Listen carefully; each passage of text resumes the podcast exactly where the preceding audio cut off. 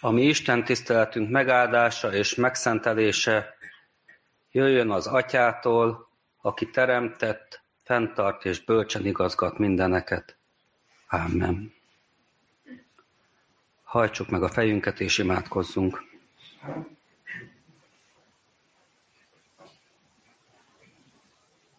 Mindenható, teljhatalmú Pantokrátor Krisztusunk, áldunk téged, hogy a mai reggelen a feltámadás kapujából árasztod ránk a te életadó, teremtő, feltámadott napsárga fényedet, ahogyan a nap ragyog ránk ma reggel az égről.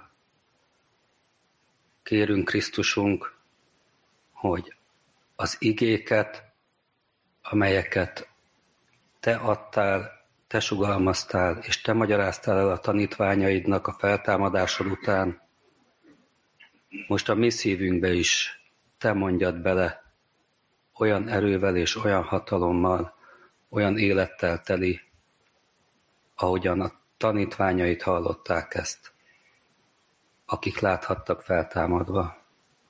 Dicsőítsd meg magadat, mi közöttünk ebben a templomban is a mai napon. Ámen.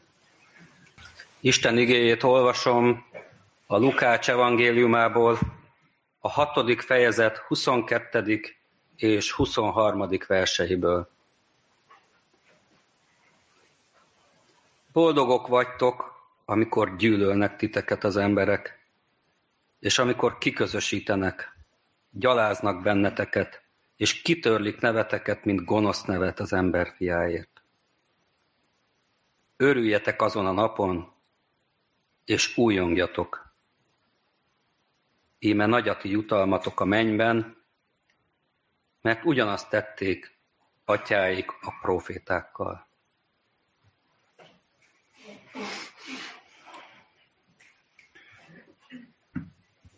Kedves testvérek, ez az egyik olyan ige, amit felolvastam, amit én Jézus radikális mondásainak tartok.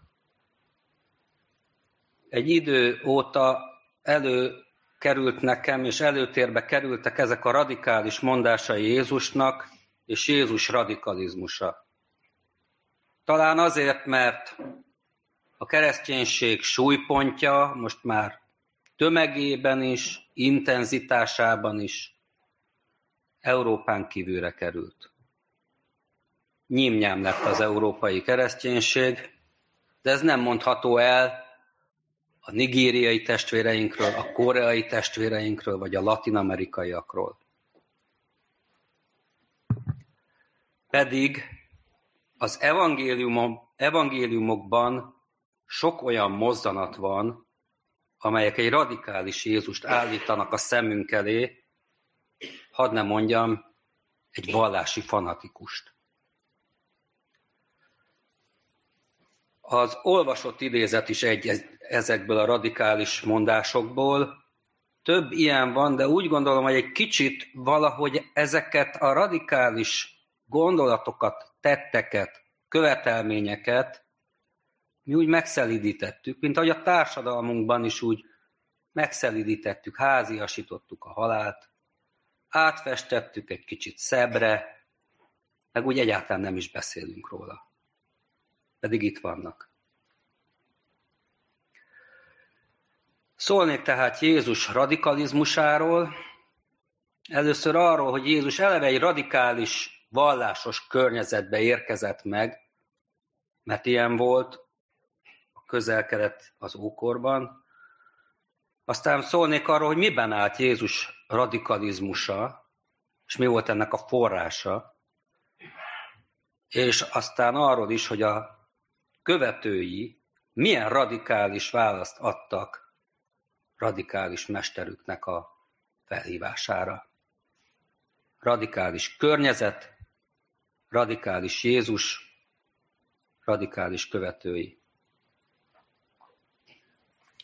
Jézus egy radikálisan vallásos közel-keletre érkezett, az ókori Izraelbe, és én azt gondolom, hogy Ebben a tekintetben nem is változott olyan sokat a Közel-Kelet azóta. Látjuk, hogy milyen egy iszlám állam Iránban, vagy Szaúd-Arábia. Látjuk azt, hogy minden évben a mekkai zarándoklaton 40 embert azért úgy átlagban nagyon taposnak a tolongó hívek. Azt gondolom, hogy a vallás Jézus korában könnyen fanatizálta az embereket, akiknek rövid, szenvedésteljes betegségekkel és éhezéssel sújtott életük volt. Másképp viszonyul az ember a halálhoz is, ha ilyen az élete. Képeket villantok föl a híradóból. Kavarog, tolong a tömeg, koporsó cipelő emberek körül, és vallásos jelszavakat kiabálnak. Szintén vallásos jelszavakat üvöltöznek az emberek a svéd nagykövetség előtt, egy kis-ázsiai vagy közel-keleti országban, mert koránt égettek Stockholmban. Bomba mellénnyel ront be egy síta, egy szunita mecsetbe, és Isten nevével az ajkán hal meg. Szóval egy ilyen tolongó és radikalizált, üvöltöző tömegben élt Jézus, és egy ilyen környezetben kellett neki valahogy a mennyei apukájától, a teremtőtől hozott üzeneteket a kor embere számára érthetően elmondania.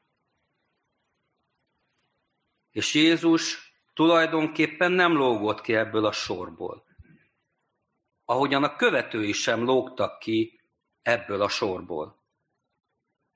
Ugyanis nem csak a barkóba lázadás követőit feszítették keresztre, és a fundamentalista, radikális farizeusokat a vallásuk követése miatt, hanem Jézus tanítványait is. A mártíriumig követték a tanítványok. A 12, vagy az evangélisták, vagy Jakab apostol mártíriumot szenvedtek el. A művészeti ábrázolásra onnan ismerjük meg, hogy melyik tanítványról van szó, a sok egyforma szakállas tanítvány közül, hogy mi van a kezében. A pallos Pált lefejezték, mert római állampolgár volt. András kereszt, András. Tamás apostolt Indiában egy lándzsával döfték át. Kegyes Jakabot, az úr testvérét, pedig a levélszerzőjét meg. Miután lelökték a templom párkányáról, de még élt, egy fanatikus, vallásos, istenhívő ember, egy mángorlófával, egy ilyen súlykolófával még agyonverte, neki az van a kezében. És sorolhatnánk. Az első században Krisztus követői annyira radikalizálódtak, hogy szabályozni kellett azt, püspöknek kellett rendeletben szabályoznia, hogy ne keressétek a mártíriumot, mert egy dolog az, hogy nem tagadjátok meg a hiteteket, és kitartotok dérig, de egy másik az, hogy direkt keresitek. El tudjuk tehát képzelni, hogy mi ment a Közel-Keleten, vagy mondjuk Szíriában, azok alapján, a képek alapján, amit az apostolok cselekedeteiben is olvashatunk, hogy az őrjöngő tömeg a fülét betapasztva kövezi meg Istvánt, az első vértanút, ahol a megkövezőknek a ruhájára Pál apostol vigyázott, mert ő is ebben a vallási fanatikus útban járt, amíg el nem indult Damaszkusz felé. Nem lógott tehát Jézus sem ki a radikálisan vallásos környezetéből, csak hogy Jézus nem a környezetet tette radikálissá. A radikalizmus elfogadott volt ebben a környezetben, Jézus nem. A széthúzó, nagyon sokféle, sokszínű zsidó társadalomban, ahol a farizeusoktól a szadduceusokig sok ellentét feszítette a társadalmat, volt egy nemzeti minimum, amiben mindenki egyetértett. Jézust el kell törölni a föld színéről. Ebben nem volt kérdés a különböző irányzatok között.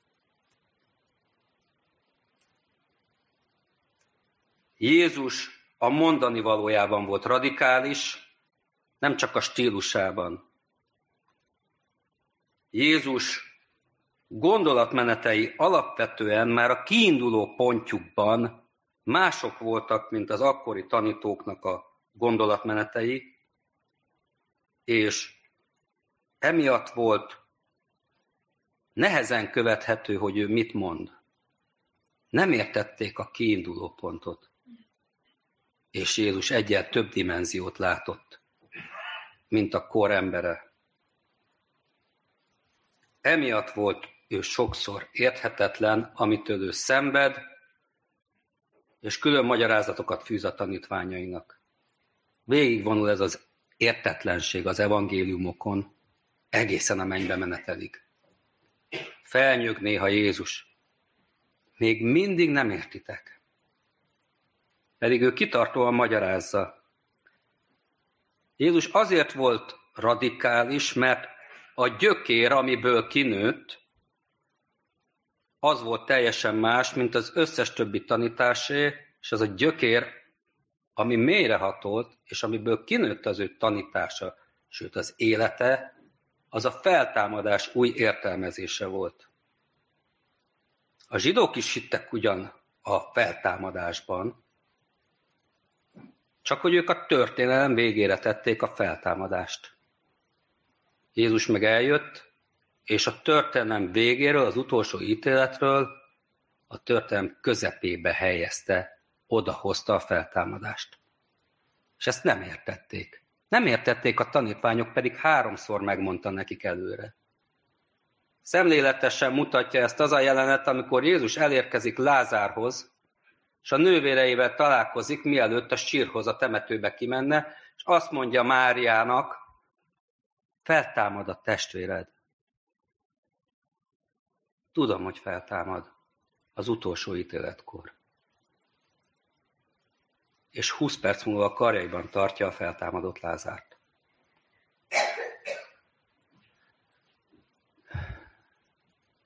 Nagyobb feladvány volt ez a fajta újraértelmezése az Ószövetségnek, a Tórának, az első keresztény gyülekezetnek, mint ahogy az nekünk most elsőre tűnik.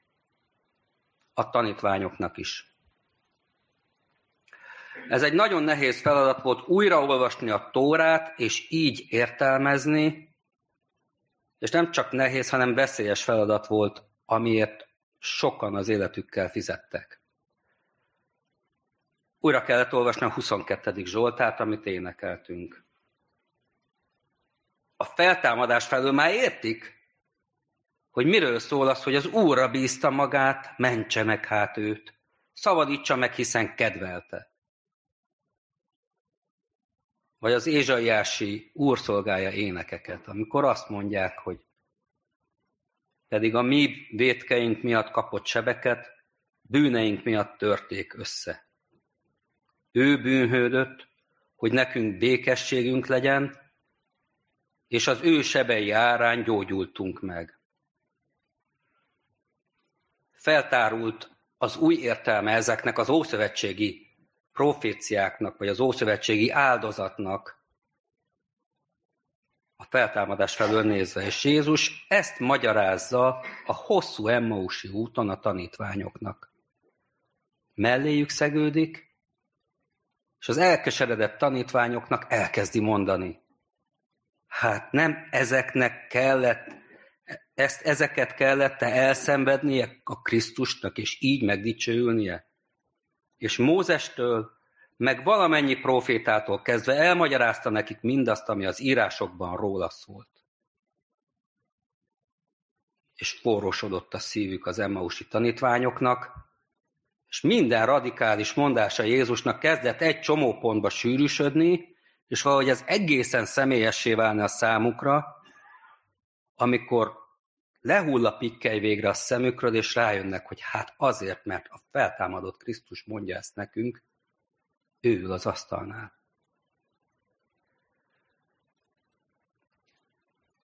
átformálja az embert, ez az új értelmezés. Mi már belenőttünk, kedvenc igéinké váltak ezek, de akkor ezek hallatlan dolgok voltak. És hát a zsidó teológia számára ez egy nagyon radikális váltás volt, de igazából nem egy teológiai radikális váltásról beszélünk, hanem az életünkben a legradikálisabb változásról beszélünk, amit a feltámadás új értelme jelent. Bennünk hoz új értelmet Jézus radikális tette. Hogy egy kicsit közelebb engedjük magunkhoz a radikális Jézust, pillantsunk rá most pusztán így emberileg. Emberileg hogyan érthető Jézus radikális viselkedése? Emberileg szólva, Jézus napjai meg voltak számlálva. Tudta, hogy mikor fog ez véget érni. Melyik zarándoklat végén, melyik ünnepnapon.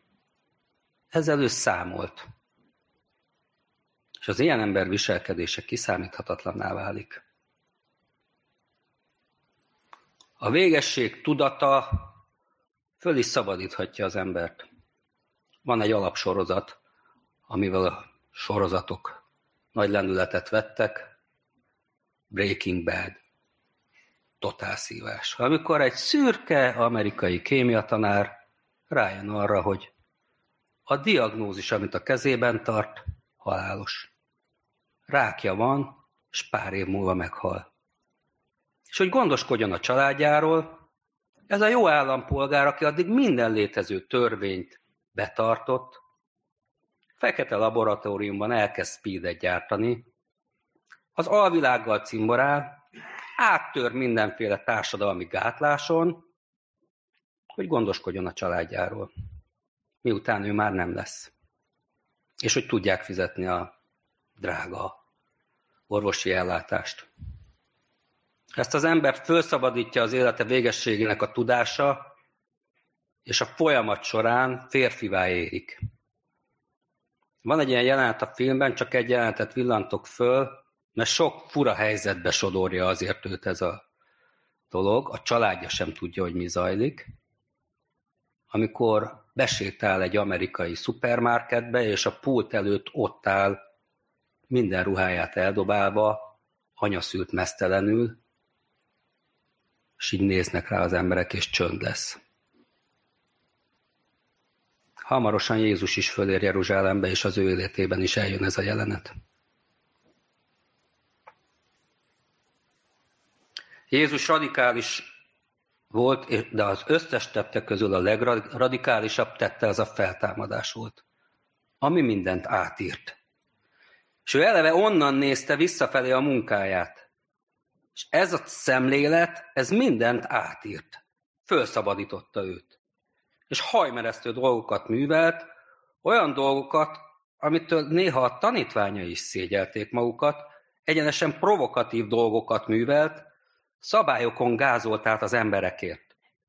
Látványosan megszegi a szombatnapot, hogy szombatnapon is ki tudjon hozni egy beteg embert, és életet tudjon menteni, ahogy ő ezt fogalmazta, akkor, amikor rákérdeztek a farizeusok.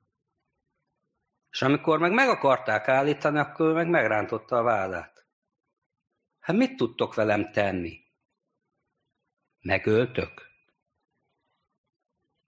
Hát ezért jöttem. Tudom, hogy megöltök.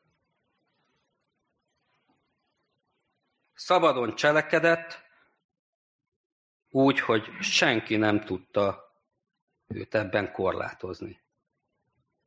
Gondoljuk el a jelenetet, hogy a rákos ember elmegy a háborúba, és úgy harcol, hogy tudja, hogy ő beteg. Hát az ellenség rémévé fog válni, mert nincs halálfélelem benne. És mindent felülír egy cél, hogy ő a bajtársaiért vagy a hazájáért harcol, és nincsen olyan tényező, ami őt meg tudná bármiben állítani, és beleértve a háborús etikát is, és mindenki a túloldalon rettek, hogy megint jön ez az őrült. És a többi embernek meg csak követnie kell, mert ő áttöri mindig a frontot.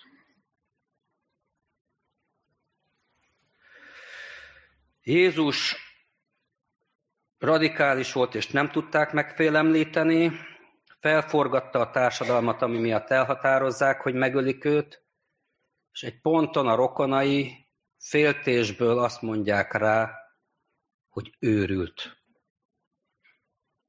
Így is lehetett értelmezni az ő viselkedését, és megpróbálták eladni Jézust őrültnek, hogy a pszichiátriára vigyétek, ne az akasztófára. Az evangéliumok radikális jeleneteiből az áll össze, hogy Jézus kontrollálhatatlan volt. Megpróbálták a tanítványok kontrollálni őt, de nem sikerült.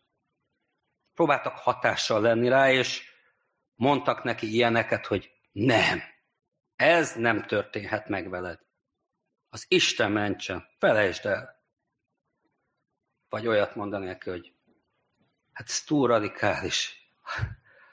Ha ez így van, akkor egyáltalán ki üdvözülhet? Ne menj oda! Most akartak ott megölni. És Jézus megy. Vagy elhangzik az a mondat, ez nem a tanítványoktól van az idézet, de ez a szomorú mondat elhangzik Jézusról. Kinevették, hiszen mind tudták, hogy meghalt. Amikor a zsinagógai előjáró lányához megy be, hogy meggyógyítsa. Vagyis voltak dolgai, amikkel követőiként is nehezen lehetett azonosulni. Ilyen volt többek között szerintem a Samáriába járása is, amit minden zsidó elkerült, amikor zarándokatra ment föl Jeruzsálembe. Ezt azért gondolom, mert az érzékeny lelkű Jánoskáék, ugye, aki Jézus keblére hajtja a fejét az utolsó vacsorakor, tüzet kérnek a mennyből, amikor nem akarják befogadni őket, hogy mint Sodoma és Gomora perzselje föl az Isten ezt a falut, hogyha nem akarja a messiást befogadni és felismerni. Hát azért ez olyan könnyen kicsúszik a szájukon, szóval valószínűleg annyira nem voltak oda a samáriaiakért. De Jézus tovább megy, pogányföldre is. Semmi nem állíthatta meg, mindenen gázolt át az emberért, hogy elérje, ahogy mondja a széplelkű példázatában, a 100. báránykát is. 100. bárányka. Gadarában 100 disznó teteme mutatta, merre járt, akik belementek a légiónyi démon a disznónyájba, és megfulladtak. 100. bárányka.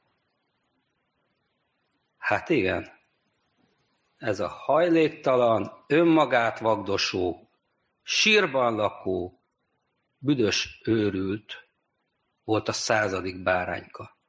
Senkinek az égvilágon nem jutott volna eszébe, ezért a pogány őrültérmért még föltúrni a vidéket és elmenni megkeresni őt. Ment mindenen keresztül, mint egy megszállott, hogy megtalálja az utolsó, 5-ször elvált samáriai asszonyt is. Gyalog át a déli partra, éjszaka torony iránt. Ez volt a radikális Jézus magatartása. Semmi nem állíthatta meg, ha fejébe vett valamit, ha meglátott egy embert. Persze erre semmi nem állíthatta meg, erre gondolom, hogy a mai amerikai hadseregben van adekvát kifejezés, meg adekvát kaliber, amit cinikusan mondanak magukban, és bizonyára volt adekvát kifejezés a római hadseregnek is, erre semmi nem állíthatja meg. Hát lemászott a keresztről, pedig szakszerűen 13-as, 14-es borra között szívburkot átszakítva római láncsával a szakemberek megállították. Emberileg szólva azt mondhatjuk, hogy Jézus férfi erővel beleállt a küldetésébe, és ment mindvégig. Na de a férfi erő az a halálig tart. A halál után ez már kevés. Ott már minden az Isten kezében van, és onnantól kezdve az már az Istenen múlott, hogy Krisztus kijött a sírból. Ilyen mélyen van a gyökér, az a rádix, amiből a radikális változás kinőtt Jézus és tanítványai körében. Jézus azt mondta az Isten országáról, hogy folyton nő, mint az ember füle.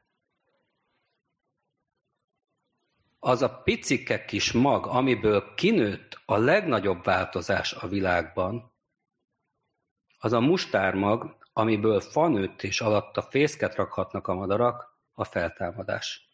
A feltámadás nem picike kis ténye a történelmünknek Nagy Sándorhoz képest.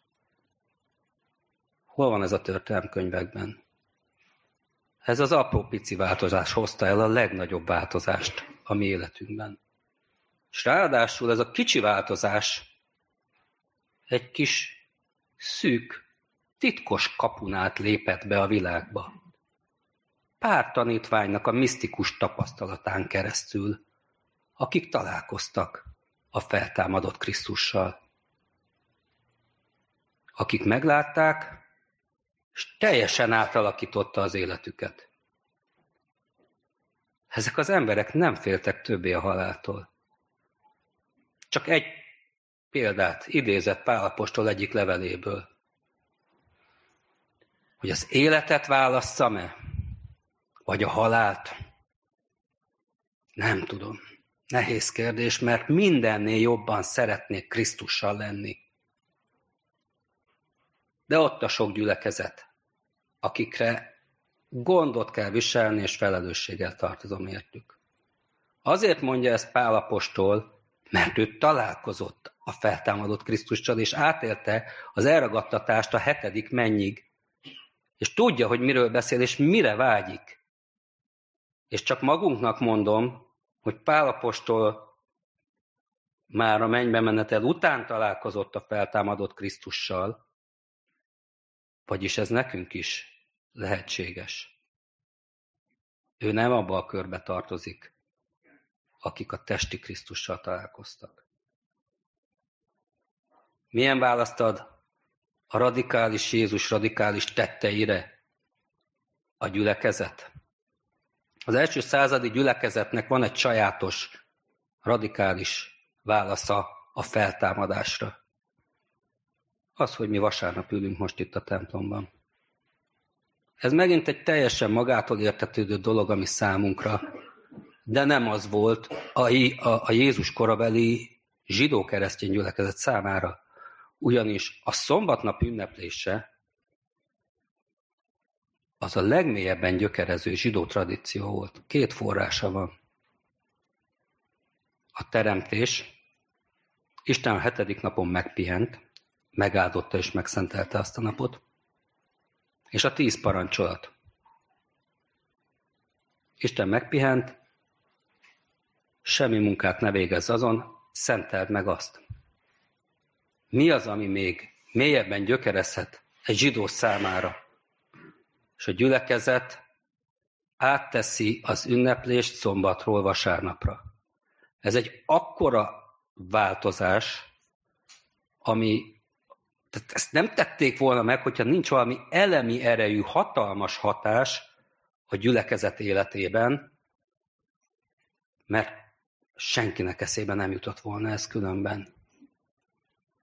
Ez fölér egy közvetett feltámadás bizonyítékkal, hogy ezt meglépte a gyülekezet, és hát látjuk azt is, hogy bizony a szombatnapnak az átértelmezése, hogy Jézus mondta, az emberfia ura a szombatnak, azt a reakciót váltotta ki a zsidókból, hogy öljük meg.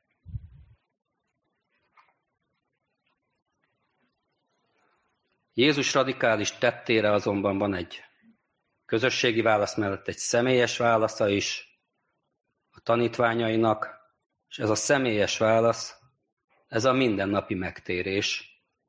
Ahogyan Luther Márton fogalmazta, aki radikális változást hozott el az egyház életébe, vagy közvetített Istentől a reformáció idején, aki fölforgatta Európát. Ez a mindennapi megtérés az én számomra elsősorban nem egy fogcsikorgató önsanyargatás. Bár az óembernek a helye a kereszten van, azt nem szabad táplálni. A megtérés eredeti jelentése azonban Károlinál annyit jelent, hogy visszatérés. Visszatérés a Teremtőhöz. Visszatérés Krisztushoz, az egyház számára az evangéliumi életformához. Ez mindannyiunk életében radikális változás, a mi hitünk mindenféle dogmát, vagy akár nem akarom lehántani a dogmákat, mert a dogmáknak a magva, az első hitvallás arról szól, hogy a feltámadott élő Krisztussal való kapcsolat. Erről szólnak az első hitvallások. Ebben tudták megfogalmazni ezt a változást. Ezért nekünk ez a hitünk, egy személlyel való kapcsolat. Ezért mi Krisztus kezét ragadjuk meg minden nap, belé kapaszkodunk, egyetlen nap sem telik el úgy, hogy nem vele járunk, és minden helyzetünket és tettünket áthatja a teljhatalmú, feltámadott Krisztus ereje és jelenléte. Csak vele van értelme az úton menni, ahogy ezt az emausi tanítványok felismerték. Mert hát amikor már belementek és hallgatták a proféciák magyarázatát, onnantól kezdve nem volt kérdés, hogy így érdemes, csak így érdemes folytatni. Ha azok, akik velünk találkoznak, Krisztussal is találkoznak, akkor hatással vagyunk, nem mi, Krisztus a világra, a környezetünkre, mindent átformál körülöttünk. Ez a dimenzió új perspektívát ad mindennek, mint ahogy a feltámadás új értelmet adott a Tórának. Hogyha a történelem közepén valósággá vált feltámadás felől értelmezzük az életünket, akkor minden napunkon mindent Isten hatalma és szeretete fog meghatározni, és nincs, aki megállíthatna. Ámen.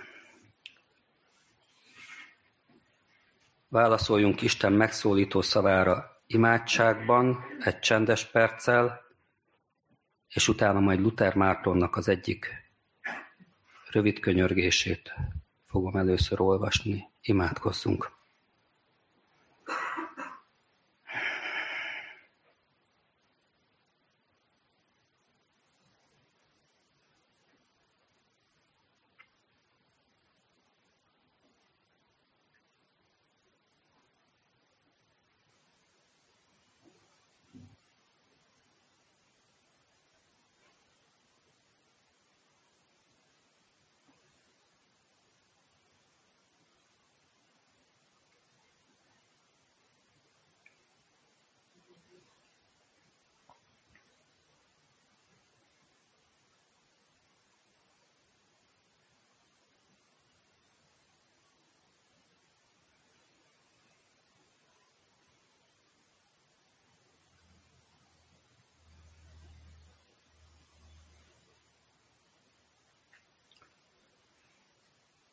Így könyörög Luther Márton, Urunk, szükségünk van rád minden nap, minden percében. Kérünk, segíts, hogy naponta hozzátérhessünk, és a mindennapok ideges forgatagában higgadtan járhassunk azt az utat, melyet ránk bíztál. Feltámadott Krisztusunk, ami kicsi, a történelemben azt tedd nagyjá az életünkben, ami lehetetlen, azt tedd valósággá a mi számunkra. Áldj meg minket a szent lelkeddel, hogy minden nap, minden percében, a te jelenlétedben járjunk, éljünk. Vegyünk lélegzetet. Dicsőítsd meg magadat a mi életünkben. Mi dicsőítünk téged. Amen. Helyünkről fennállva közösen mondjuk el az Úrtól tanult imádságot, a mi atyánkot. Mi atyánk, aki a mennyekben vagy, szenteltessék meg a te neved. Jöjj el a te országod, legyen meg a te akaratod, amint a mennyben, úgy itt a földön is. Minden napi kenyerünket add meg nékünk ma, és bocsásd meg a mi vétkeinket, miképpen mi is megbocsátunk az ellenünk vétkezőknek. És ne légy minket kísértésbe, de szabadíts meg minket a gonosztól, mert tiéd az ország, a hatalom és a dicsőség mindörökké.